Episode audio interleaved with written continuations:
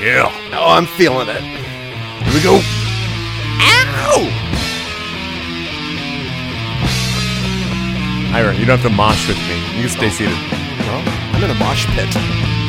So this is what Howdy, everybody. I'm and Robert. I'm Ira. And this is Anti Wave. Yes, it is. A podcast all about the vices that Hollywood will not focus on. And that's good, Robert, because the film we're doing is Vice. Vice. That's right. That That's right. And our top five is top five political, political movies. movies. Yeah. Political movies. Now, I want to say up front, I Yes. purposely did not include uh, documentaries.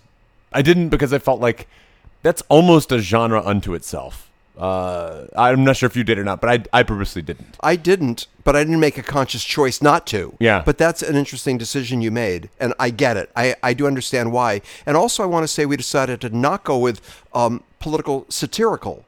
Just Yeah, we talked about we talked satire. about that. So they're Yeah. just political movies. By the way, Happy New Year! Hey, bud. Yeah. it's Happy New Year. Year's Eve. Yeah, it sure and is. so It's- here we are recording a podcast. It's we record this on New Year's Eve. This will be posted on New Year's Day. on New Year's Day, but Yeah. here we are spending our New Year's Eve together. Now, what does this tell you? It says either we're really dedicated and want to come through for our listeners, or we have no friends. Yeah, well, we and- have no life whatsoever. We're recording this downtown, so if you listen closely, you can hear people counting down the last few minutes of 2018. No, I'm kidding. yeah, yeah, okay. Oh, that's not going to start yet. Okay, they're cleaning out all the homeless people. Did you hear about that? No, To what? make it was on the news. They're pushing them aside to make room for the revelers. The revelers. Is that the right word? Is that the wrong word? Reveler. Yeah, re- uh, revelers. Joey gave me a thumbs up. Yeah. That's the right word. The revelers. So they're, it's kind of ironic. There's something about this a little bit smarmy. Get pushing them aside, saying, "Get out of here. You can't be here downtown. We have to party." There's something about that They can party. juxtaposition. They're allowed. They're they can party too. Yeah. hey, man. Uh, we Any got s- resolutions? You making any New Year's resolutions? Uh, my my resolution this year is, and it's really hard to do, but I'm gonna try to keep doing this podcast with you. That's my resolution. But you're making it sound like it's a chore. Oh, like it's did I- difficult. did it come across like that? uh, no, I didn't mean it yeah. like that. I just Ah. meant I'm going to steal myself for the rest of the year to Mm. have to sit in the same room with you and discuss film. Nice. That's really I'm going to push myself as hard as I can to do it. Now, I've been known to fail in a lot of my uh, my my previous New Year's resolutions, so don't hold me to it. But you know that's my goal. That's very nice. Okay, well, thanks for sharing that. Yeah, I'm gonna go home now. Uh, My New Year's resolution is just to continue to be a, a good pal for you and your pregnant wife. don't you have to start to be a good pal first? No, Hey, bud. Uh, but let's get some mail done. The, you're saying it's time for the mail. Yeah. Okay. Um, help us make our podcast better. We look forward to reading your letter. We received one mail. What was our topic last week? Imagination films. That's right, Yeah. imagination film. This individual did include a few we didn't include, including the Imaginatorium of Dr. Parnas. Did you see that movie? Imaginamar- Yeah, whatever. Imaginarium. of, of Dr. Parnassius. I saw that in the theater. Did you ever see it? No, I didn't. Ugh, Was it bad? it was laborious. But it did have to do with imagination. I was on a blind date. Yeah, I, I knew. It, I mean, it has Imaginarium in there, so I Yeah, knew I, yeah. that was one of the ones that I, I came across as I was thinking about you know imagination films, but I'd not seen it, and I was like, well, it's got a, a an imagination in the title, but uh, I, got it, it, it never yeah. really. Uh, it never really resonated with me en- enough to, to go see it. I, I, I am interested in this guy's uh, an- another suggestion that this writer wrote in about, which is Jacob's Ladder. Jacob's Ladder is a great film. Have you ever seen It it? is, and I saw it in the theater, but help. Uh, so, well, yeah, I guess imagination. He's going insane. Yes. and he can't discern whether or not the flashbacks that he's having from um, from he's having Vietnam flashbacks whether they're real or not. Right. And yeah, I think that was that's really good. And along that same lines, that that reminds me of The Wall, Pink Floyd's The Wall. There a lot of that is imagination. It's about a guy going crazy. Huh. So We don't need no. Okay, sorry. Oh, you got your Some singing again. Pink Floyd, yeah. Oh, he also mentioned The Cell, and there too.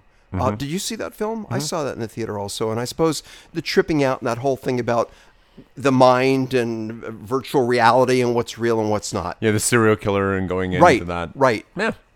Yeah, that was with what's her name, Jennifer Lopez. Lopez, yeah. Yeah. Anyway, we thank our reader for those Yeah. additional imagination movies. Hey man. Yeah. Let's talk about Vice. Oh, really? Yeah. We're gonna get right into it. Let's do it. Wow, Robert, talk us through it. Vice is a kind of satirical biopic about uh, about Dick Cheney, vice president behind George Bush, George W. Bush, and uh, that's about it. I mean, it's kind of a biopic about his life and his time in office.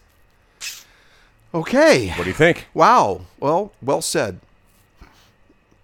That was well said. That would no. uh, it was a one well, it sentence was said. summary.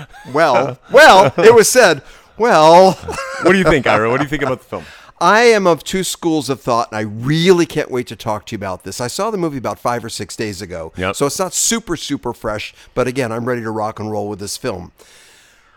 I liked it, and I liked the way it was made, and it was shot by that director, Adam who's- McKay. Yes, who's got a reputation with his other films. What was the film on Wall Street that he did? The Big Short. Yes. And it's almost flippant and playful in its approach, almost a tongue in cheek attitude.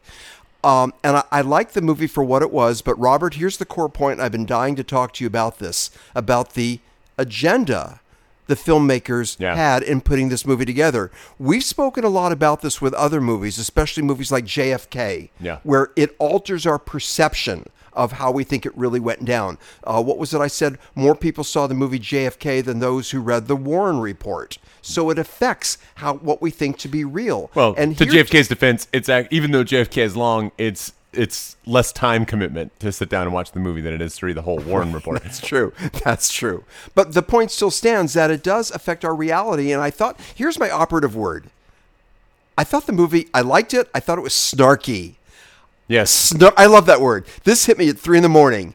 It's a snarky film. It just is. Yeah. But how did you feel about a the movie and b about what I brought up about objectivity and an agenda from the part of the Hollywood filmmakers? Well, certainly, I, I, I agree with you. Well, there go the papers. oh, you lost your headphones too. you Ira's just a mess. keep talking while I bend over. yeah. the line. Yeah, just like normal, huh? Just like Saturday night. Uh, I'll keep talking while you bend over. The the scene that really epitomizes what you're talking about to me is the scene where Dick Cheney turns to Rumsfeld and a- after he's been working in the White House for a while, he he approaches him and says, "What do we believe?"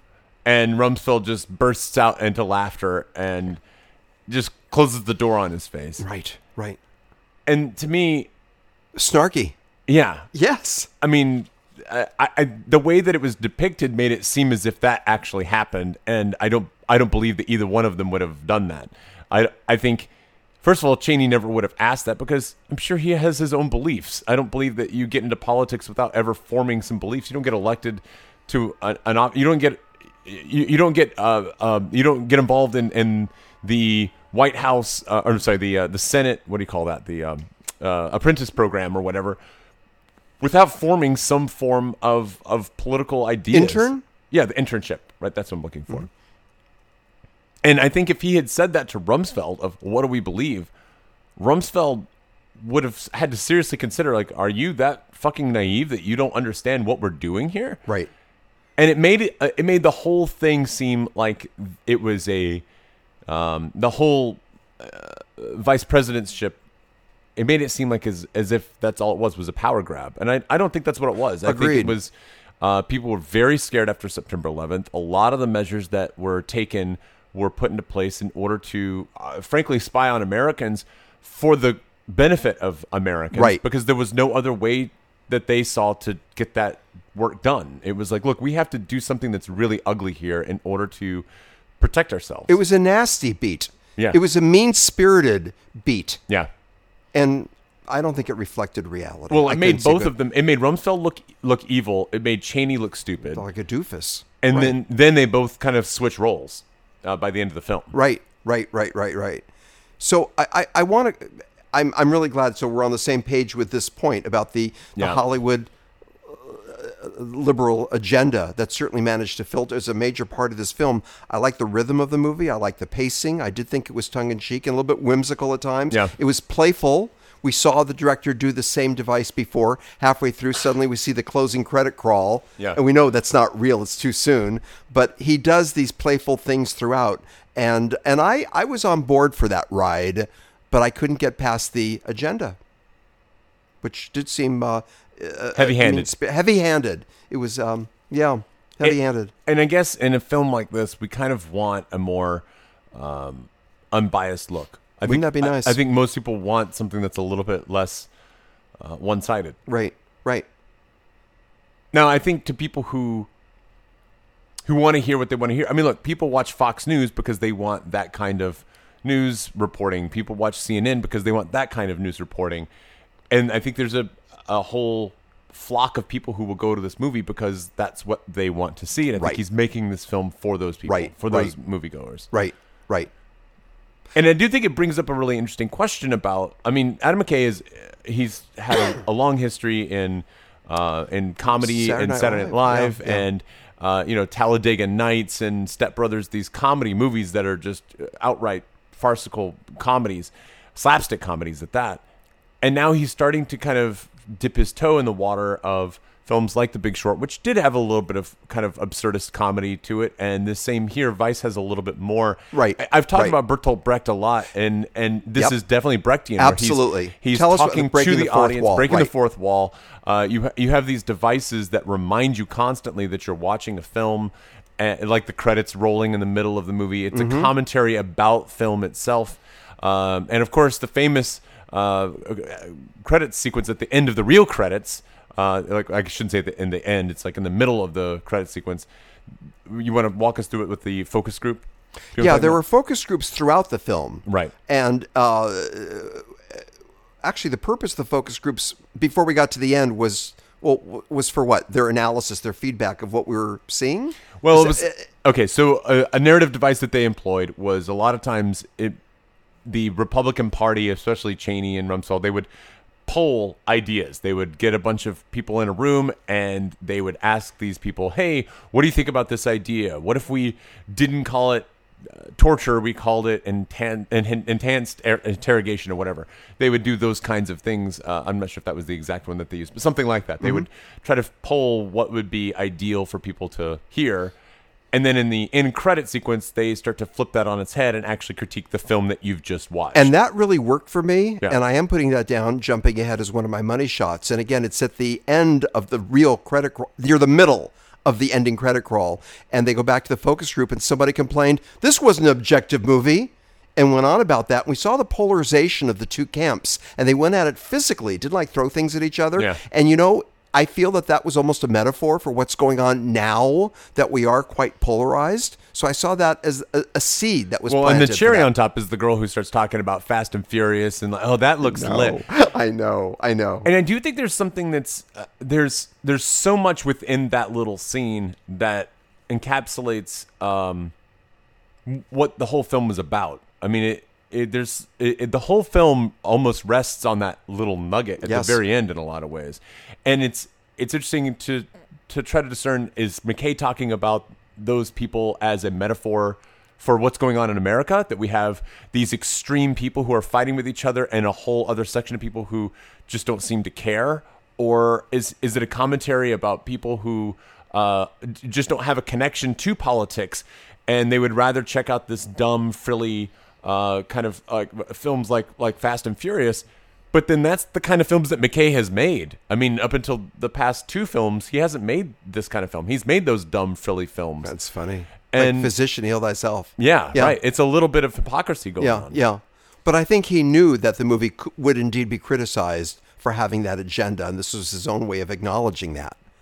Yeah. Uh, then why why have that that in the first place? Then why do it? why not remove it? Then why do it? Right, right, right, right. I Yeah. almost felt like the uh, towards the end.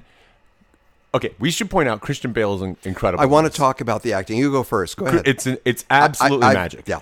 Um, you know, you had pitched as a top five, uh, a potential top five here was top five makeup movies. That's why I wanted to include it. and I really appreciate what you're saying, but I don't feel like this is a film about the makeup. It's not about special effects. It's not a film about creatures or anything like that. But the makeup was outstanding, and Christian Bale just melts into the role of Dick Cheney. He's got the snarl down, the walk, all of it. Um, producer Joey and I were talking. She kind of made the argument that she felt like it was a little, almost too much of that snarl. But I feel like that's how almost Dick like a Cheney, cartoon, Yeah. a caricature. But that's- I think he really, really, really was, was that, like that way. way, I think he right? Um, was really that way. yeah. I but- mean, yeah. But I feel like he did such an outstanding job. And the, the one scene that I really liked of him, which might be one of my money shots, is when he turns to the camera at the very end of the film and he kind of talks about like why he's doing what he's doing, and it almost seemed like justification. It felt like no, I'm actually doing this. If you if you analyze the word choice, it almost felt like okay, this makes sense. And I'm kind of I was listening to it going, it, are you defending the the acts of this person that you've been ripping on for the past two hours? I, I couldn't quite tell. It was a mixed tone. That's what bothered me I about understand. it. I understand what you're saying. Yeah, yeah. The acting, I mean, obviously, with what um, uh, Christian Bale pulled off, it certainly reminded me of the Darkest Hour, Churchill, Yeah. with Gary Oldman. I put it right up there in the same category. yeah, I would too. It was just as the, the makeup blew me away, and the mannerisms, everything about it, and of course Amy Adams. She's always quite Yeah, she's terrific, and uh, Sam Rockwell. Sam Rockwell's awesome. He, he really was. Yeah. He, he really was in this film. Um, by the way, Steve the Carell, uh, Steve, Steve Carell. Yeah, you know what? What? I don't get him. No, I don't get him. man. You and producer Joey don't like him too. much. Really? Yeah. Yeah, I, I think he's lucky to be isn't Where he is, he's really? always- Steve is always Steve. I don't know. I can't get past that. Well, you know how I felt even last week when we did uh, Welcome to Marwan. Yeah, same thing. I don't know. I don't care for him particularly much as an actor. Having said that, there Hmm. I was- like him. Y- You do, don't Yeah. you? As an everyman. Yeah, As an I- I everyman buy him. character. Yeah.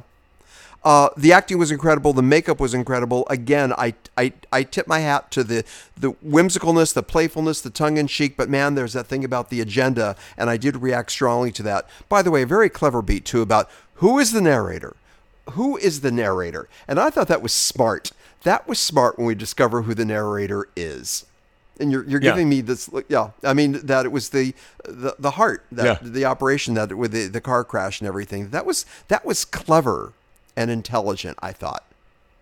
Well, it was almost like I mean, Didn't you Again, I think who's felt- telling the story? Didn't Yeah. you wonder about that? but I felt like it was also a little heavy-handed when we start sh- seeing Cheney literally without a heart. And it's like, okay, okay, Yeah, we I get know, you. I know, All right. I know, I know. I do. I want to go back to what you're saying about Yes. Steve Carell real quick. It's weird because I feel like Steve Carell. I feel like Steve Carell is one of these people that's unoffensive, uh, but I, I guess it's strange because I've I've had two people that are close to my life who don't like Steve Carell, and I'm going, really? He seems like someone that just feels like it doesn't everybody like Steve Carell? Like there's some people.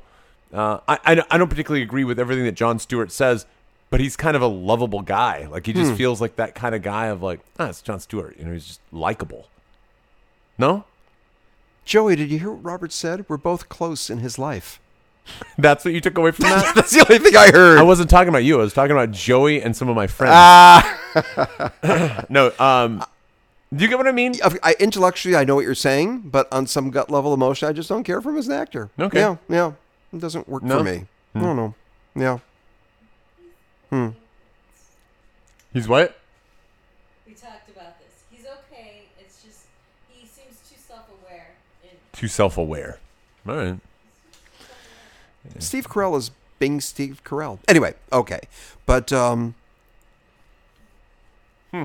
anyway, what we're saying how he was mocking again with the uh, the fake closing credits halfway through about the Cheney family that they're living on this farm uh, breeding award-winning golden retrievers. I Yeah. mean, it was it was funny shtick. But having said that, it was still snarky. I tell you, I woke up in the middle of the night and I wrote it down on a piece of snarky. Was That's what it this movie- mean-spirited? Well, yeah. Was it respectful to? No, no. It was. It was. It was mean. It was snarky. It was playful. It was. Can somebody be mean spirited and playful, or does that contradict? Well, I think you're you're making fun of a person, Yeah. right? Yeah. There were some devices that I thought that were really, I thought were funny. You know, the Shakespearean sonnet moment right in the middle of the film was interesting. The, the credits were Yeah. definitely a memorable scene. Absolutely. Absolutely. Uh, there, there were some gags that were well employed. I Yes. thought. Yeah. and I, I felt like they did make the whole thing a little bit funnier. Now I will tell you, I, I saw this uh, at like at a 10 10 showing at Right. night, and there were some people snoring in the back. Really? So yeah, several people. So I don't know if this held everybody's attention for the entire. It was time. Cheney who was watching the movie. He was snoring, which brings up a question I've been dying to ask you. Yeah, Do you think he'd see this movie? that's what I've been Ah, wondering. Were you wondering about that? I. I think has he, and if not, will he? he will never No- comment on it. He won't comment on it, but knowing his, what's going I- on in his psyche inside him, do you think he's the type of guy who'd be damn curious to see? All right, let's see what the I bet Hollywood not. elite thinks about me. No, that I could be doubt a it. motivation. I But doubt I it. no, but I I agree with you. I, I think he would avoid it. I think he would avoid it. I think so too. Yeah, yeah, I think he's ah, it's all just fucking trash and just move on. yeah. Hmm. Okay. Vice.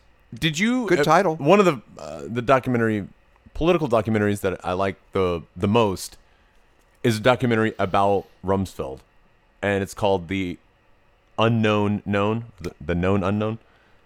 It No, was an that- Errol Morris film. It's a fantastic documentary about Rumsfeld, and I felt like that. I mean, I, I know Errol Morris is pretty politically opposed to Rumsfeld and, and the Bush administration, but I felt like that film had some respect. It showed, well, let's get down to why he did some of the things that he did, and you know, he interviews Rumsfeld, and and it's it's got an agenda, but it's still kind of like let me let's hear from him, let's hear what he has to say about it, and I felt like that there was more respect there, even though you had a political agenda, and I. I, I s- I hear what you're saying with this being snarky. It just felt like um, You could have a political agenda, yet still be respectful of your subject. Yeah. And That's this what felt- you're saying, and I agree. Yes, you can have that political agenda. In fact, I think documentaries should have an agenda. But this isn't a documentary. well, this I is a know. biopic. Yeah, yeah. And but and I, the other thing there I has to be a think- point of view. I guess here's here's the other problem.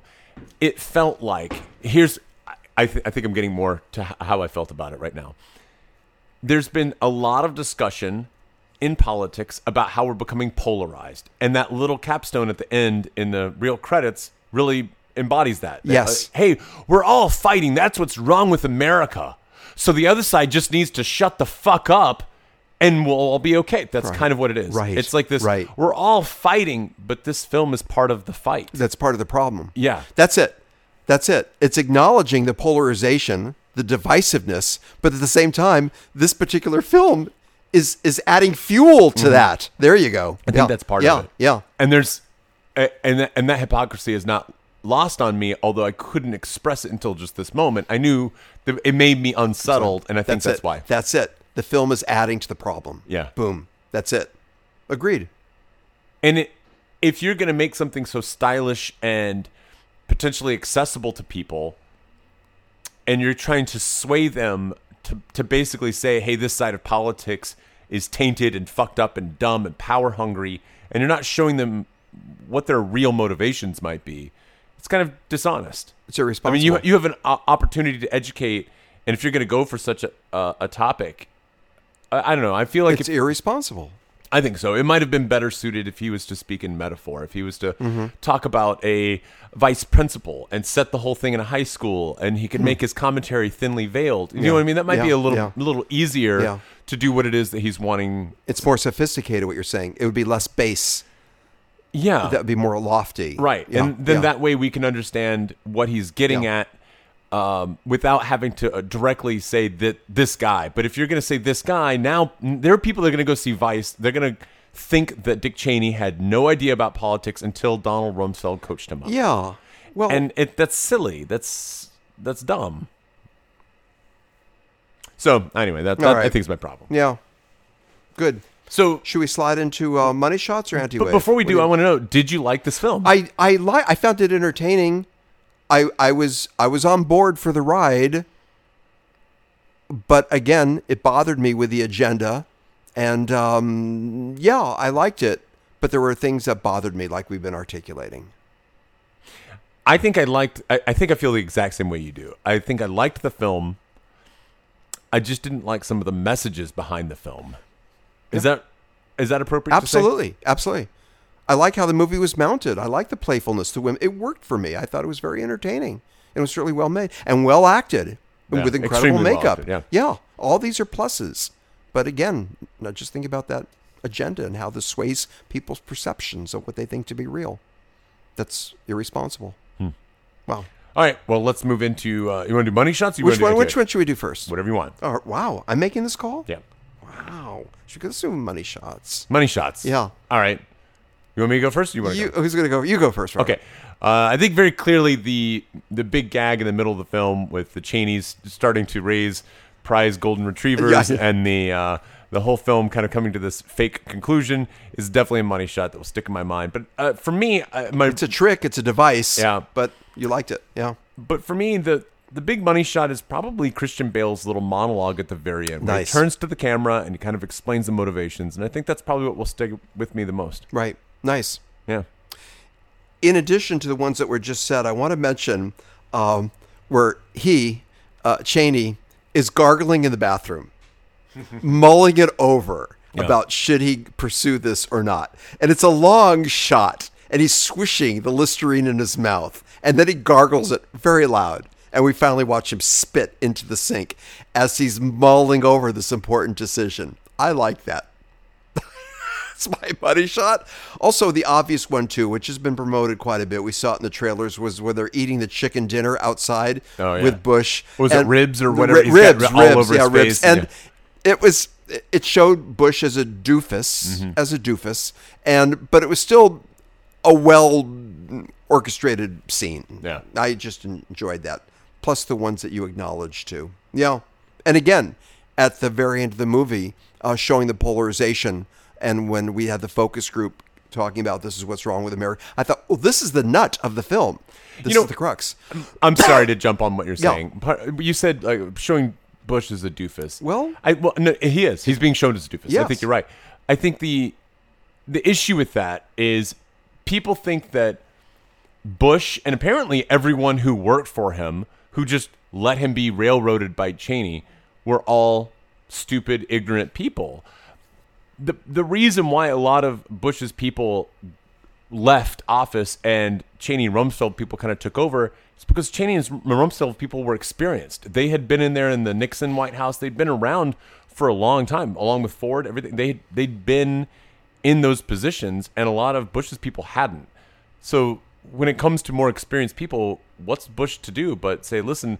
You're a good friend of mine. You came up with me from Texas, but this ain't Texas. This is the United States. and Right. we have to be making the right choices for the right people and something that they never touched on y- you know they're making it seem like uh, you know oh we just we need to go invade iraq just because it's iraq they never gave real motivation for that saddam hussein was killing thousands of people he was murdering his own uh, his own people gassing them and anyone who was politically opposed to him he needed to be stopped he had threatened america openly and I guess it's bothering me that those aspects were never brought up. Sorry to keep going back to this political. No, you're e- right element, because but- at that time the powers that be had legitimate arguments why we should go in there, even though we found out later there were no weapons of mass destruction. yeah. but there were- there was a motivation and there was and ma- intelligence. maybe they said- lied to the, the country. I you know I, I think Yeah. there's still some debate about that. I do too. I think I think they believed that they had it. I I don't think they lied. I think they Right. thought that that's what was going Right, on. right.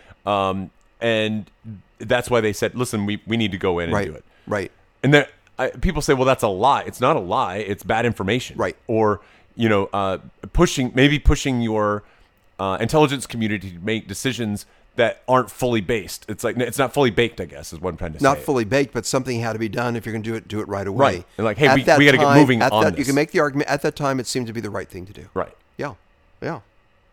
So uh, yes, it was false pretenses, but I Right. don't think it was malicious. It wasn't I think ill it was, advised. It wasn't done intentionally. Right there, you go. That's There you what go. I think. I ag- but A I lot mean, of people disagree with what we're saying. I uh, yeah. I totally understand that. yeah.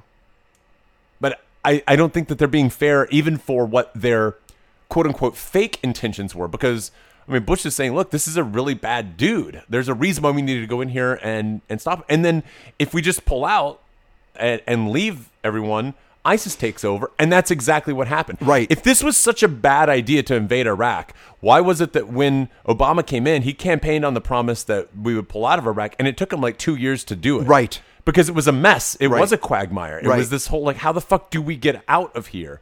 Because if we pull out, the whole the whole governmental system implodes, and that's exactly what happened. And then we had to go back in and try to sort that shit out. That's right. That's right. because that's always the hardest part about conquering any nation is stabilizing the region. It's not hard to topple the dictator that's in charge. You know, one bullet will fix that. But then what do you do now that you're in control of the country? Right. Right. And so I guess that's, at that time, it was the smart choice. At that time, it was the th- right. and it thing was to a do. choice. It at was the time, a choice. and I think it was the choice that they felt was the best. It was horrible. He tortured so many of his own people. Right. I mean, Hussein was his a- soccer, the whole soccer team. Yeah, that, yeah, like, yeah, didn't yeah, place yeah, and all that. I yeah, mean, it's yeah. fucking, it's crazy. Yeah. Crazy. yeah. And we're just supposed to let that go on. And Right. It's like, okay, well, you've got these human rights violations. and and no, the UN's not going to do anything, and you know they're they're the United Nations will just sit there and twiddle their thumbs, Right. and more people die. Yeah. So who's going to do something about Right. it? Well, it's always the United States. Right. Even though we know now on hindsight, hi- hindsight, hindsight, evidently there were no, were no weapons of mass destruction. All right, but he was he was But killing people who were running against him in elections and free and open elections, right? They just mysteriously have a heart attack in the middle of the night or or be in a car accident the next Right. day, and it's like, uh, okay, this is fucked up. I mean, it's it's not like this is being run correctly. It's all messed up. The guy needed to be toppled, and there needed to be some sense of of respectable government put into place. I, I don't know. Mm-hmm. So I, that I, I too- just feel like that's that not too, being the gener- depicted right. in the, in the film. Instead, Right. in the film, it was just kind of, hey, I, my my dad didn't like Iraq, so I hate right, Iraq too. right, right, Uh, but what the, what sense does that make? Right. That doesn't make any sense. right. Again, altering perception and snarky. All right. All right. So, is it an anti wave movie? I've been looking forward to having this talk with you. I want you to, you know how I usually rattle off two or three reasons why I feel it is? Yeah. You go first this time. Yeah, I think I think this is definitely anti-wave. Look, you got a lot of you have a lot of devices that are not normal. I mean, they're playing with the structure of film. Agreed. They're critiquing uh, the structure of the film. You don't have a. Uh, I, I think you you got to say the main character is an anti-hero. I mean, he's he's someone that we're with. It's a great example of someone that you're not really rooting for, but you're following the entire way, and you're vested in the entire time. Yeah. Yeah. Someone who's not nice, not likable, but we're on board. and then his best friend is similar. So it's not like there's another character who he's bouncing things Yeah. off of. The closest that you get, a- and even his wife is a a little like that too. She's kind of got some hard edge to her. I was trying to get a handle on the wife. That was she was an interesting character, the way she was depicted in the film. I mean, the the closest that you could come to someone who would be in a uh, a leftist's viewpoint, a, a typical hero would be his lesbian daughter, right? And she did nothing but be gay. Uh, it's a, she was really just more of a device. She didn't Right. really have much of an arc to her, other than just you know she came out as gay, and that was about her only storyline, right? Yeah. Interesting you're seeing this more anti wave than I think I am. Uh, Well, I think it's- you- you're uh, giving reasons why it is, and I have those same reasons you're mentioning. Well, why is it not? It's a Hollywood movie. Yeah. Look who the director is. Yeah. Look what the director has done. It's I got don't take that into consideration. Yes, it does. Past? Uh, Oh yeah. yes. No. we disagree on this. Uh. uh So wait, It's- wait, wait, wait. You're saying that Steven Spielberg is not capable of making I'm not saying not capable, but I'm looking at the track record of the people involved. You got A-list celebrities. Yeah, right? no, I'll You- agree with that. okay, with this w- film, but I okay, don't care about previous stuff. Okay, but I'm saying that who the director is, his ethos, his reputation, it's Hollywood. take that. Okay? Mm-hmm. I'll take that into All right, consideration. All right. Oh, thank you. So the director's ethos, his reputation. We got some big Hollywood stars in this film, and um, all that is non-anti-wave. Obviously, making it anti-wave that we've got a film where the lead is. I'm going to say despicable, but I'm putting it in quotes. I'm putting that word in quotes because we're not sure how despicable he really is. Um, also, the fact that there were no weapons of mass destruction, like, mm, but this is all making quote bad choices. I'm putting that in quotes for the reasons we already articulated. This too could be anti wave. The spirit of the film, what we already spoke about, the way it's put together, uh, the whimsical playfulness, tongue in cheek manner is anti wave, not conventional storytelling. So these are reasons why it is anti wave. But on a scale, I want to I want to hear your number. You're going to go Let's do it at the same time. ah, you're going to be higher. You're going to be 2 points higher than I. So should I purposely lower What? my score? No, by no, fif- no, So we're gonna say it at the same time. Uh, no, on the that's count all of right. three. What? Yeah, all right. What? You want to try it? All right. Okay. One, One, two, two, and three. four point three. Three. Oh, What? No, I'm kidding. What'd you Uh, say- oh. No, I'd say about a seven, Yeah. See, I what I say? Four point three. Yeah. Interesting. You're giving this a seven. maybe an eight. It's pretty anti-wave. I feel the like style. The style is. this is not typical Hollywood. It's not typical Hollywood, well, there you go. but it's a Hollywood movie. But it's a Hollywood movie. Do you Yeah. see what? I, Hollywood money makes it less anti-wave, but I don't know. To me, this feels like it's not your typical biopic. Agreed. But that does not alone make it anti-wave movie. But okay, all right. Well, it's just that with Amy Adams, Christian Bale, Sam Rockwell, all these. Yeah. Well. Hmm. All right, you're sticking with your seven. Yeah. I'm sticking. I'm going to say seven and a half. Ugh. I'm holding at four point three. All right. I might go up to five, but no higher. Okay. Okay. Yeah. Okay. Vice. Well, there you go. Yeah, I like one word titles. Yeah. Are you aware? And I like the title. I mean, It's got this double meaning. I think it's Yes, pretty good. it does have a It's double memorable. meaning. Yeah, I like that. Are you aware that we skipped the week in review? Mm-hmm. we Week did. in review. Wh- Huh? Last week? Oh, today you mean? Yeah, just Oh, yeah. now. Oh, my just bad. now. Yeah, let's do it. What'd you see this week? Wait, wait, wait, wait. Some are old, some are new. We now present the week in review. All right. Um, who's going to go first? Uh, I'll go first. You, You go first. know what I saw this week? Tell us. Bring me the head of Alfredo Garcia. You know, was that Sam Peckinpah? Yeah, it was. That is Sam Peckinpah at his best. I love the title. Yeah. Um, Go ahead. How does that hold up? It doesn't. It's one of these films that uh, it really needs to be remade, and it's weird because we're always everybody's remaking older films. Let me rephrase this: they're making good films, good older films, and they need to be remaking films like this because it's got some nuggets in there that are like, oh, that's pretty cool, but a lot of it's just kind of the man. It's trapped in the '70s. It's just it's total '70s. It's a '70s film, and it needs to be updated. Did he do that before or after the Wild Bunch? after, I believe. yeah. Wasn't it Wild Bunch late '60s or early '70s? Probably. Yeah. Yeah. Sam Peckinpah. He was Producer, crazy. producer, can you find out when was the Wild Bunch? I'm gonna s- I'm gonna guess '68, Yeah. Yeah. and I th- I think Alfredo Garcia was like '74 or something like that. So we'll find out. In a I second. never saw it. never saw it. No, I What, was Wild aware Bunch of it. or no, the Wild Bunch I saw. Yeah. Bring Bring Me the Head of. But I sure love that title. yeah, Ballsy title. Yeah. it's pretty good. '69 Wild Bunch. 69. and then when was uh, Bring Me the Head of Alfredo Garcia? Let's find that out. All right, Ira, what'd you see this week? Okay, I saw a couple of movies. I saw a film that has been scorched by media, by critics and people alike, and I thought it was sweet. Do you ever hear of a movie called The Space Between Us? Does that mean anything? Yeah, I Not never the saw it. distance between No, us, I- I which still- is a documentary. Yeah. But this is the space between us. It's a romantic science fiction. What was it? Seventy. 74. Seventy- 74 for Bring Me right, the Head right. of Alfredo Garcia. Um, it was a um, a romantic science fiction movie. Gary Oldman. Gary Oldman was in it. A boy who was raised on Mars, the first child born on a foreign planet, and he has to go back to Earth. He falls in love with a girl. He can't uh, he can't adapt to the ways on Earth, and he has to go back to Mars. And it's it's it's heavy handed. It's sugary, it's sweet, but I didn't think it was deserving of all the horrible, horrible reviews that it got. Rotten Tomatoes gave it a 17%. Oh, wow. So that's like one of the lowest I've ever seen for a major film, but I I it, it did what it was supposed to do. So I saw that film. I also watched a major chunk last night of I- Lim- by the way, yeah. just to put a button on it, can, producer Jerry, can you look this up on Rotten Tomatoes?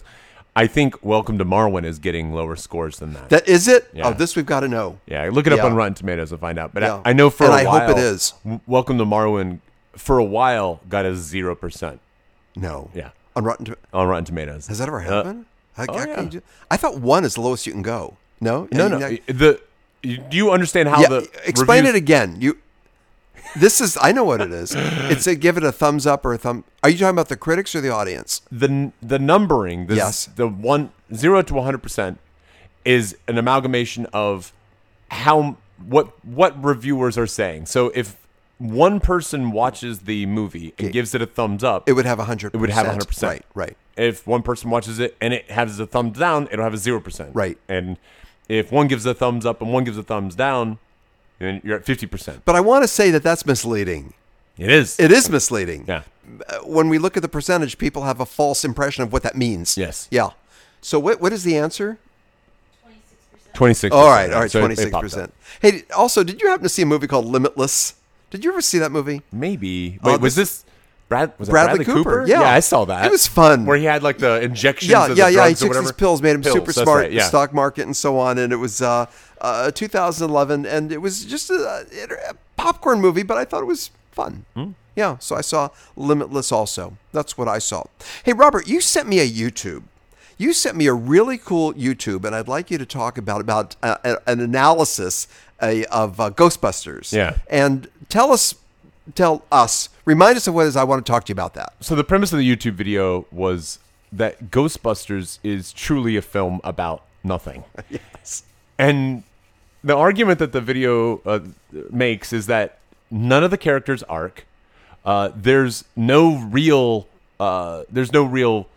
Th- here comes theme. Yeah, there's no theme. Theme. There's no one arcs and no one. Ha- there's no theme that's pursued. It's not Go ahead. about anything. And he says that the closest that it really gets is about maybe class structure. And so I was reading in the comments, and somebody made a good argument that it is about building yourself up and and about hard work.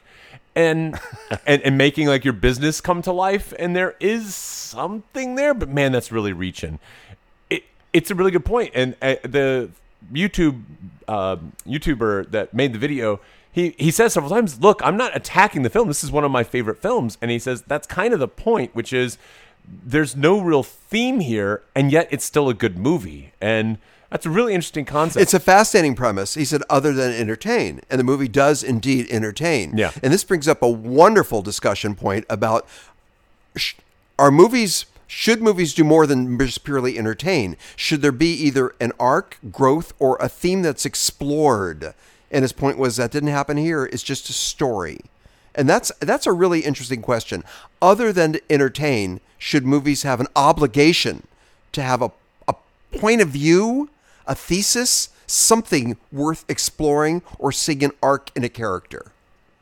yeah. Yeah. I, well, I- he- what- he, what's the- also makes the somebody else was writing in the comments about Pulp Fiction, and I think you could say the same about Pulp Fiction. I don't really know that that's a film about anything. It just kind of it's about stuff that happens. There's nothing really to take away from it, and yet purely satisfying. I really liked Pulp Fiction, and Yeah. uh, even upon viewing subsequent viewings, I still walk away from it going, "That's really satisfying." But what's it about? I don't really know. Yeah. Yeah. It was a fascinating video. Thank you for sending me that. And it was only like what ten minutes long or something. Yeah, so but I, I guess this- I'd like to pose a, a a question to our audience. If anybody has any suggestions as to a what is Ghostbusters about, or if anybody has any other films that they can think of that aren't about anything, Right, there's no right. discernible theme. I'd be interested to know that. the guy was very articulate in that in that short YouTube video, and he said it's not about anything that movie. And he said, now don't get me wrong, there's a story. Of Right. course, there's a story, but that's all there is. Nothing else was explored. That there could have there was a great opportunity here for there could have been a theme, something that was that Yeah, he was talks about the differences between science and religion and uh, and different class structures and even I, I, did he touch on some racial structures as well? I can't remember Did if he he? talked I don't about remember. I don't that, but uh, there were there's a lot of themes that are set up but never really paid off. Interesting idea. It is. Yeah. This is somewhat unrelated, but I want to mention too that this has been brought up this argument that in the first Indiana Jones movie, Yeah. that Indiana Jones, Dr. Jones, the character himself, absolutely This is did Raiders of the Lost Ark you're talking about, Yes, right? yes, yeah. Raiders of the Lost Ark. He did absolutely nothing to resolve the problem at the end. The Nazis' faces would have melted anyway. If Indiana Jones, the character, was not in this film, it would have ended the exact same way. Yeah. He did no good, and this has been analyzed as a fascinating flaw of the movie. It's true. Yeah, it would be a flaw. It's funny, isn't it? Yeah, He's inconsequential. yeah. He doesn't matter, but you sure don't walk out of the theater thinking that. Uh, did you ever see the uh, Big Trouble in Little China? I no, I didn't. Uh, do you know what the film I'm talking about with Kurt Russell? Yes, It was I sure a, do. Um, John Carpenter film. It's interesting if you watch it because I'd seen it and then someone told me this, and then I went back to rewatch it and went, "Wow, it's true." Kurt Russell's character, the main character, does absolutely nothing heroic the entire time. He does. It's everybody else that does funny. heroic stuff. Yeah. he doesn't do anything. That's very funny. And I think that is a flaw. Is it? It's interesting anyway. I, I, I don't even know if that's on purpose, but I'd like to I find out. wonder. I wonder if that John was Carpenter kind of intentional. seems like the kind of guy who would be like, let's just not have him do anything Yeah. heroic. Uh, but man, that's, I find that fascinating. Hey man, who died this week? Ah, are you saying it's time for? Gotta tell you, unfortunately, we must. The following people, they done turned to dust. Want to mention the following people in the industry who passed away this week. We lost 83 year old American actor Frank Adonis. He was in Goodfellas. Man, what an Adonis. That wasn't Adonis. Herb Ellis, 97 year old American actor. He did a lot of TV, but he was also in The Killing, the Kubrick movie, and The Fortune Cookie. I love that film, Robert. I don't know if you're familiar with it. Uh, 1967, and um, with, with Walter Matthau. Jer O'Leary, seventies in his seventies, Irish actor. He's in the movies Michael Collins and In the Name of the Father. Mm. We also lost Robert Kerman, seventy-one-year-old American actor. He did porn, lots and lots of porn, but he also had small parts in Hollywood movies. I heard he had no small parts. Ah, he was in Debbie Does Dallas, and he was also in a movie called Cannibal Holocaust. But he also was in the following films: Goodbye Girl, No Way Out, and Sam Raimi's Spider-Man. Do you know Cannibal Holocaust? do you know what that Uh, no, film's famous do you, for? are you familiar with that movie? It, no, it, it- it's famous. you know who for- directed it? I know this. What? Uh, St- Stallone's son. He was doing a lot of. This guy was doing a lot of porn. That Stallone's son, who died, Cannibal was directing. Holocaust. Okay, go ahead. Was famous for supposedly actually killing an actor. Uh, there was like a Snuff. yeah. It turns out they didn't. They used a very realistic uh, model, but there were these cannibals that were that killed somebody and put their head on a pike or whatever. And uh, in in the scene, a lot of Wow. people thought that it was a real body. Wow. I remember those stuff movies that come out. Yeah, this guy was quite a character. Again, a lot of porn, but he then had small parts in these big budget movies as well. Robert Kerman. We lost to 80, 97 year old Borg, uh, Borg Ring, a Danish animator. He won an Oscar for Anna and Bella in 1985. We also lost a Swedish actress. Wow, I'm going to have a, Agnita Ekemir, and she was in Nice. Kentucky Fried Movie. I love that movie. And The Island at the Top of the World. And Winter Kills. I love that film. never saw it. Oh, Winter Kills. Uh, John Huston was in that film. And you know what? I'm going to do something a little bit different. The Dead Corner Spotlight Award this week goes to no one. I felt no one was deserving of our coveted Spotlight Award. And by the way, also Kirk Douglas died. Well, that's pretty comprehensive. I don't think Kirk deserves that award, so that's it. Okay, good. Well, he's already won before. yeah, enough already. You know what I mean? Dude is still alive. How many weeks have I been saying this dude is What? still fucking alive? Who? Kirk Douglas. What are you talking about? He, he until this week. it's crazy. Okay, good. Um, um, um. Hey, hey this week so- we're not going to do a game. You know what we're going what to are do we this going to do week? instead? we are gonna we're gonna look back through some of the the podcasts that we've done this, This year.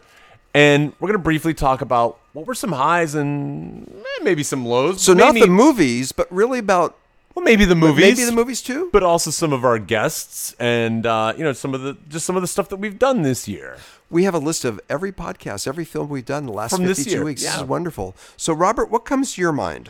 Well, uh, I, I think highlights. I think probably the, the biggest highlight for me was was having the subject of the film film You're worker. taking in- my- yeah. I mean, You're taking my number 1. how could All right. having Leon in studio Man. not be? Wow, it was incredible. What and again, this was the film um film worker. Yeah. Film worker. Liam and Vitale came in here He, he was the subject of the movie. It was about him. and spoke to us at great length about being Kubrick's assistant, assistant to his film assistant for what, 35 years, something like that? And just uh, told us a- all about what it was like to work with Kubrick and to basically carry on the legacy. Uh, but I, I really enjoyed that. Absolutely. That was an incredible podcast because of him. But I remember all the deleted scenes, the outtakes that he was ordered by Kubrick to burn them, destroy them. Yeah. And when he told that story, yeah, throwing him into a fire pit and your reaction. All I- this. and, and just so uh, so anyone wants to know, that's episode 102. That was November 20th, 2018. But you know something, uh, somebody else that we had that came in that uh, I really enjoyed a lot, just because uh, is one of my one of my heroes was episode 70 from April 3rd, 2018. That was Ryan Katner from Use Your Delusion. Mention that. Eh, Yeah, well, I, yeah, I that's great. really enjoyed having him in here, and this was a documentary that was all about uh, Ryan's band, uh, Man Man or Honus Honus, as he performs. So it's it uh, it's all about his tour and trying to kind of get some musicians who'd never really been on tour, kind of taking them on the road with him and and appealing to his fan base and what it was like to be on tour with a band. I really enjoyed that. Right. That's great. And again, it was episode number Seventy. Yeah, that's great. People can scroll back. They're all there online, aren't Yeah. they? Yeah. I was thinking also about not the movies per se, because we've already done that, but the guests that we had. Yeah. I was really pleased with the guest we had with the last movie star, and we had the casting director in here. Yeah, Brandon Uh, Brandon. Rodriguez. Brandon. He was great. Yeah. He was great. He gave us such insight. And again, that was um, episode 75. We did it on May 15th of uh, 2018.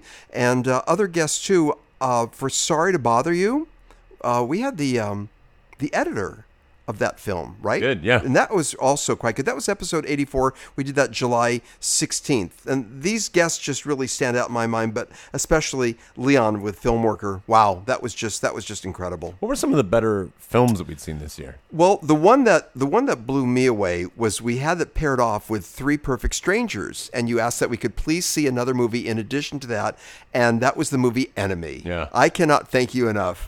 And um, again, I know I mentioned this a few weeks ago, but I loved it with Christine and I. Of course, were polar opposites with our take on the film. Robert, you were smiling, just listening to us go back and forth.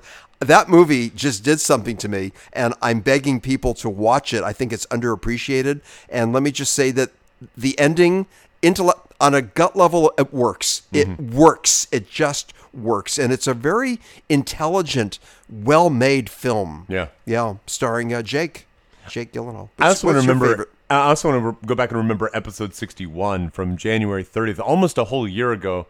We had Sunny Bowling in here, and she talked about the Ballad of Lefty Brown. She Yeah. was the casting director. For Another that film. casting director. And not only was she a great guest, but the film was also really, really good. I, I enjoyed that film a lot. Agreed. A movie we somewhat disagree on is Harold and Lily in a Hollywood love story. You Yeah. remember my strong reaction to that. And you thought it was good, but it should be a short. I did. You said it should be 43 minutes long, Yep. not an hour and a half. Uh, we did that was episode 77 on May 29th. Uh, the Florida Project was. Oh, really I'm wrong. solid. I want to Remember correct that? something. What? That was episode 78 on June 5th. Go ahead. Yeah. Uh, so the Florida Oh, Project. I love that film. Yeah, that I was put that- episode 64. Uh, what else did we watch? We watched uh, Chappaquiddick. I really like know, Chappaquiddick a lot. yeah. That was, uh, what, episode 73? The Writer, episode 74. We went on a little run there. where We were just watching dynamite film after dynamite film. Absolutely. Yeah. What else? What else? I liked our visits to the last bookstore. I did. And I'd like to go back there soon. Uh, we saw Can You Ever Forgive Me? Mm-hmm. And uh, that was episode 99 on October 30th. And um, we had a number of gems, didn't we? Yeah. We had quite a few. Look, I, Tanya, you know, and I, Tanya, I believe that wasn't even nominated for Best Film. Am I correct in that? I I don't think it was think- I thought it nominated. was. Am I wrong? well, producer I'm- Joey anyway, will find out. producer I, Joey- Tanya, was that nominated for Best I think Picture? it last wasn't e- year? even nominated, or maybe she wasn't nominated for actress. might be it. That's it. She wasn't nominated for actress. One of those two. But I thought that was a real satisfying movie. And one of the other polarizing uh, films that we saw that I really liked that you really hated was mid 90s, then episode 100. I You- didn't hate it. Oh, you did. I didn't You hate it. hated it. It's you just said a whining little bitch girl, and I wanted to slap her. no, no, no, no. That was eighth grade.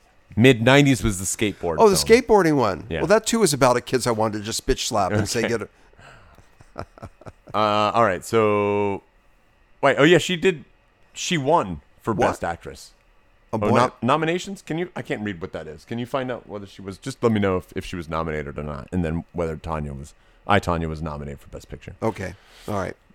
Um, you're you're right though. The skateboarding one. Yeah. Mid '90s. Yeah. Yeah. Yeah, Midnight. Eighth grade was good. Eighth I think grade. we agreed on eighth We- grade. More or less, we agreed on it, but her Gucci. whininess did get to me. yeah. Yeah, I was saying, oh yeah, get over it. The I, I like the pool scene in that movie. So these are just some of the films, but we all Okay. Now let me ask what you. what what what? I'm looking at all the movies. We had quite a quite a year, didn't we? What was the prettiest film you saw? Oh, the most beautiful cinematography. Yeah. Wow, wow. I need a second to think. Hmm. Uh, either the Pope movie or Isle of Dogs. Just kidding. Uh, so was it nominated or no? It was three nominations, one winner. So did it? Was it nominated for Best Picture or no? Okay, so it was not nominated. It for was Best not. Picture. Isn't that something? I Tanya was not. That's what I meant to say. The prettiest, the most beautifully photographed movie. I got to give it to Roma. I thought Roma Oh! was incredible. I forgot. I wasn't. Yeah, yeah, that was right. Yeah, December fourth, two thousand fourteen. I loved what I've said to you, Robert. That again, and I- I think I'm sure you're on board with what I said. The depth of field was generous, where everything was in focus. Yeah. yeah. And your eye was darting all over. And again, we've been pleading with our viewers to please see it in the theater. Don't watch it streaming on Netflix. You're doing yourself a disservice. what about the best acting? The best acting. Wow. You keep talking. I'm going down my list. We had a lot of good movies. Well, okay. You know what? I Mm-hmm. What? think it would be one of two. Pope Francis. Those inserts really bothered me when they read. Yeah, they were pretty bad. Uh, the um, the Churchill movie. Yeah, The Darkest that comes to Hour. mind. That's that one of was the uh, first ones. episode 58, January 9th. That was our second one that we did this year. And then at the other end, I'm bookending it with with Vice. Really? Well, he Yeah. was I was up incredible. there. so Yeah. here we have two political stories where they're both iconic people, and yet the makeup was astounding as well as the acting skills in both those two films. You know, there's two other films that I, I don't sleep on. The Rider, which is episode 74, that was really good acting. Do you remember that was the the uh, the rodeo? But then also episode 81, Borg versus McEnroe. I love that movie. Man, those I guys love were that good. film. Both of them were excellent actors. And again, I'm not a fan of him. Yeah. But but man, that was a good movie. I know. Yeah. Let's see, actors, cinematography, some of our favorites. Yeah. Some of, it was uh, quite a year. Oh, we can't forget about Kirk Cameron connected. Just kidding. All right. Mm. all right. All right. There all you go. right. We went Yeah. kind of did a little review of the films. I we've like seen. that. Yeah. yeah. As we're winding down this year, Hey, man, you want to do top five? top five and hit it, Vern. It's time to give a listen, you little creeps, to our top five. Okay, our top five this week is top five. What, Ira? Oh, I know. Their top five favorite political movies. Political movies. Political movies. All right, what do you got? You want to go oh, first? boy. Mm, I'll go first. You're going to go first. Okay. All right. Um, coming just off, I'm gonna I'm gonna give a scoop of ice cream real quick because I, well, you know what? I'll wait. I'll wait. My number five is I- I think it's gonna be on your list too. It's from 1991. Do you have anything on your list from 91? Uh, no. Wow, I'm surprised. Now, I I just got through kind of dogging on this movie because it has these political leanings that I not not only disagree with, but I think that are irresponsible. But there are some sequences in this film that are just amazing. 1991, JFK. Yeah. Yeah. Yeah. Yeah. The Would you say stuff- there's some sequences that are amazing? Yeah, I the whole sequence when he's in court, Costner's in court, and he's talking about what um what I was about to say James Earl Jones, not uh, uh, not John Wilkes Booth either. What the fuck's his name? Uh, Lee Harvey Oswald. Like what Lee Harvey Oswald did that day. He kind of recounts everything that he did, and we cut back to how, to um, Gary Oldman's uh, Lee Harvey Oswald kind of going through all of the stuff that uh, that Ke- uh, Michael Keaton. Man, I can't talk today. That Kevin Costner is talking about. It's it's absolutely beautiful. In those moments, the use of Super 8 footage versus 35 millimeter, it all makes sense. It's not so haphazard as um, as uh, Vice. uh, well, no, I was gonna say as uh, Natural Born Killers, where it just almost seems unmotivated. But here Hmm. yeah. it feels feels very motivated. It it plays and, and works together to build uh, a conspiratorial feel. The music is incredible. The performances are great. It's a really fantastic film. JFK, nineteen ninety one. Nice. Nice. All right.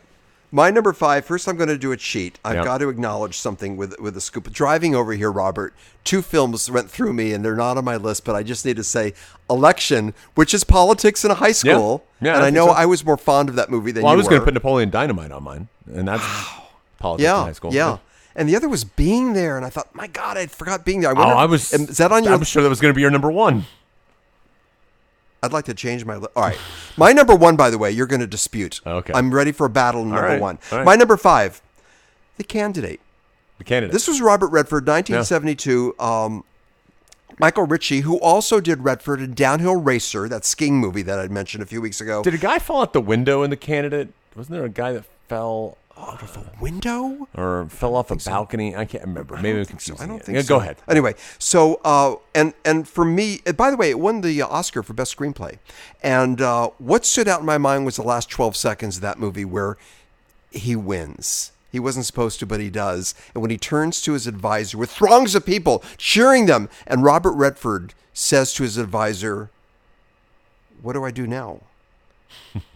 and his advisor said, "What? What do I do now?" Kind of like and then the, that kind of like going up to Rumsfeld and going, "What do we?" Believe? it is similar to that. It is similar to that. And I watched that in the theater in 1972, and it just shot through me like, well, we won. Now what do we do? Mm-hmm. Now what do we do? Any rate, I thought that was a really good movie, and that's my number five. Robert? My number four is from 1939. You know what it is? Oh, of course, that's on my It's list. on your too. list, too? Okay, go ahead. Go ahead. Mr. Smith goes to Washington. What a classic, man! Yeah. It's it it does such a good job of explaining to the character, but also to the audience what the role of Congress is, how it works, and Filibuster. Yeah, the whole filibuster, and uh, it, it it's just holds up, man. Right. And it makes everybody kind of um oh gee golly shucks, you know, that you should just do what's right for America and this kind of uh, good good vibes kind of thing and it's it's very unrealistic, but I like it. Country Kid. Yeah. The Country Kid, right? That's really nice, Robert. Was that is your number four? My number 4. That's, that's your number four. My number four, Dave. no? I like this film, Dave. 1993, Ivan Reitman, at Reitman and this is uh, Jason's Pop. Yep. Jason's Pop, who did a lot of notable movies. Kevin Klein, Sigourney Weaver. Uh, the premise seems really super. Uh, we, we have a president who no- no longer can function Right. as president, and so we have a, an exact double look-alike. But the movie's better than what I just said. It actually is more elevated than the sentence that I just said, and I just loved that film. I thought it had a lot of heart.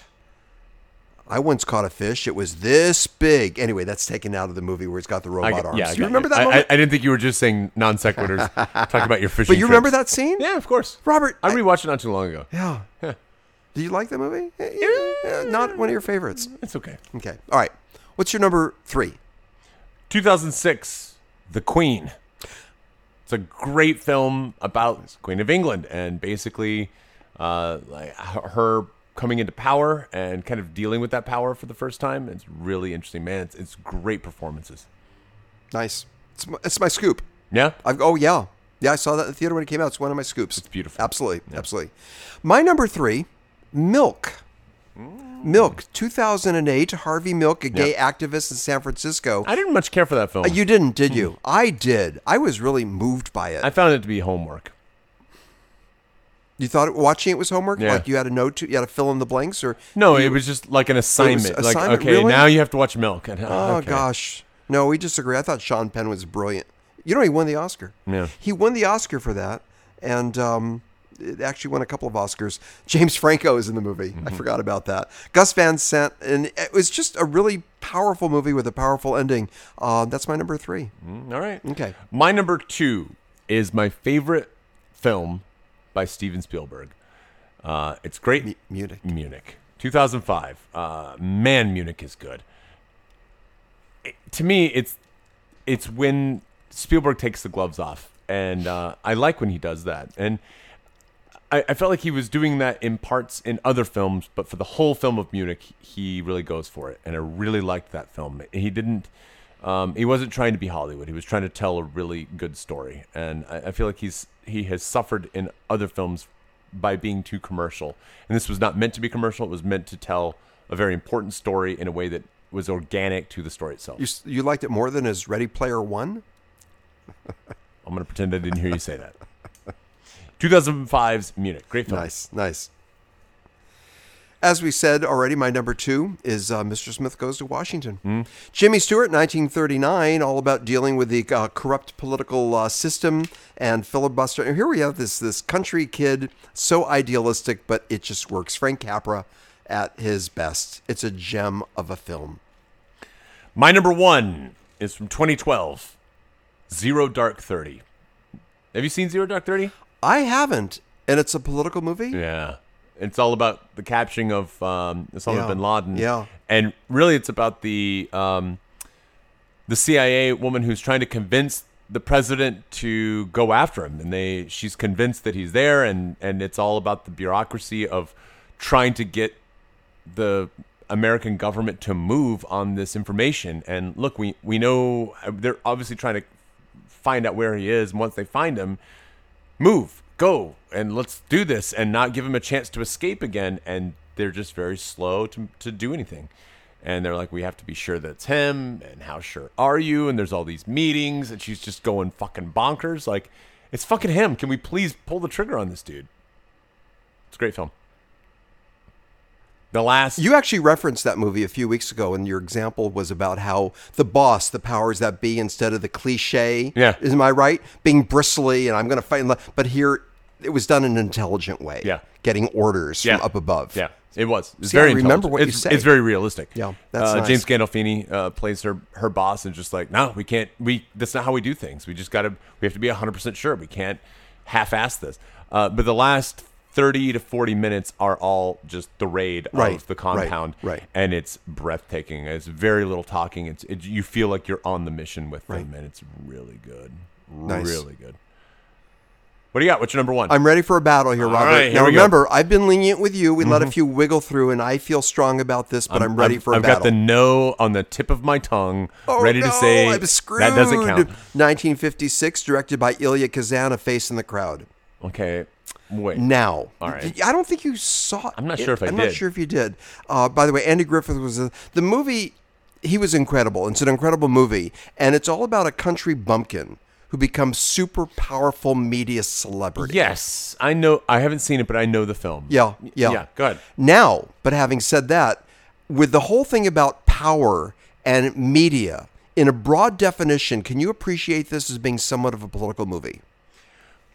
Margaret Atwood says politics are what people do to each other. So I think you could almost argue that everything is political if you really get down to it. So if you want to take one of the Beethoven movies and say that, hey, here's a dog, and not that's fair. political, I guess I can't say no, but uh, there's some that are certainly more political. And a than lot others. of people are saying that with what's going on now with our president, here we have a reality. See the parallel? A reality show, media darling, TV show that all of a sudden became president of the United States. And it is all about absolute power and corruption. So I think, in that broad sense of politics, I'm on board with this, but I can tell from your body language you're not.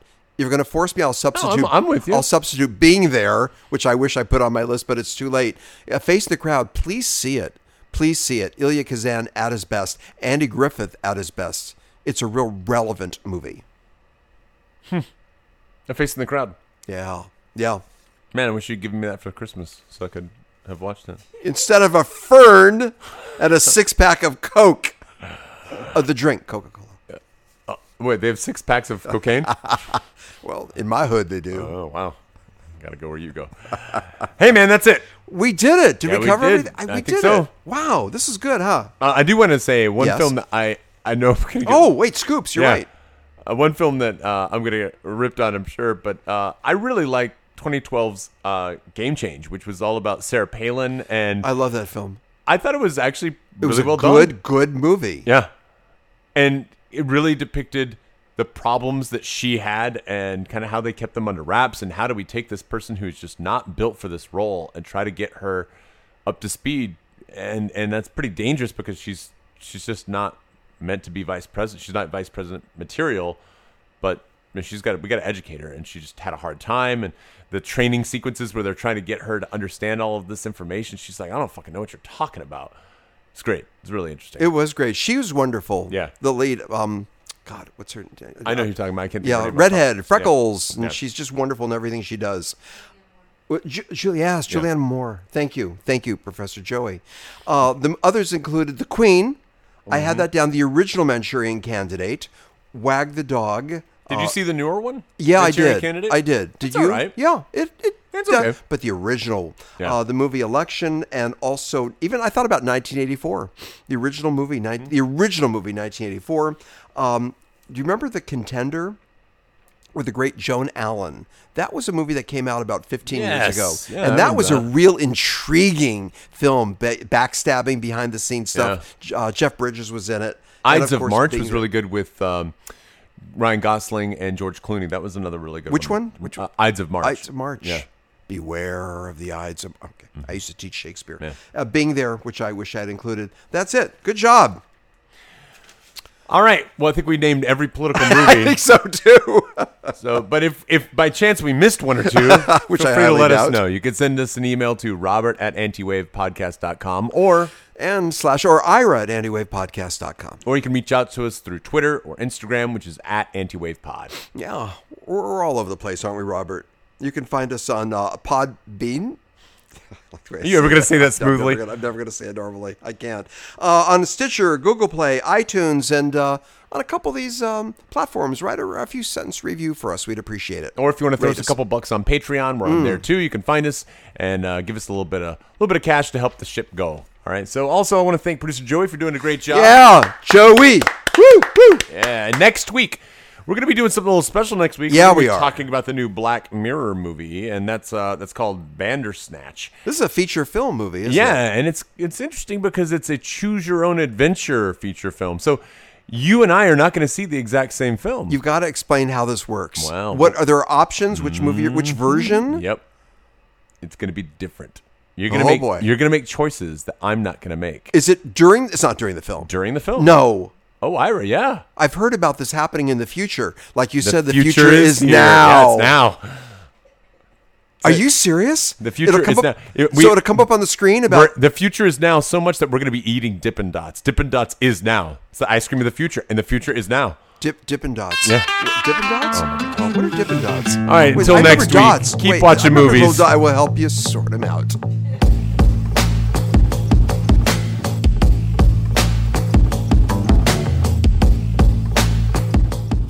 But I'm going to try to keep doing this podcast with you.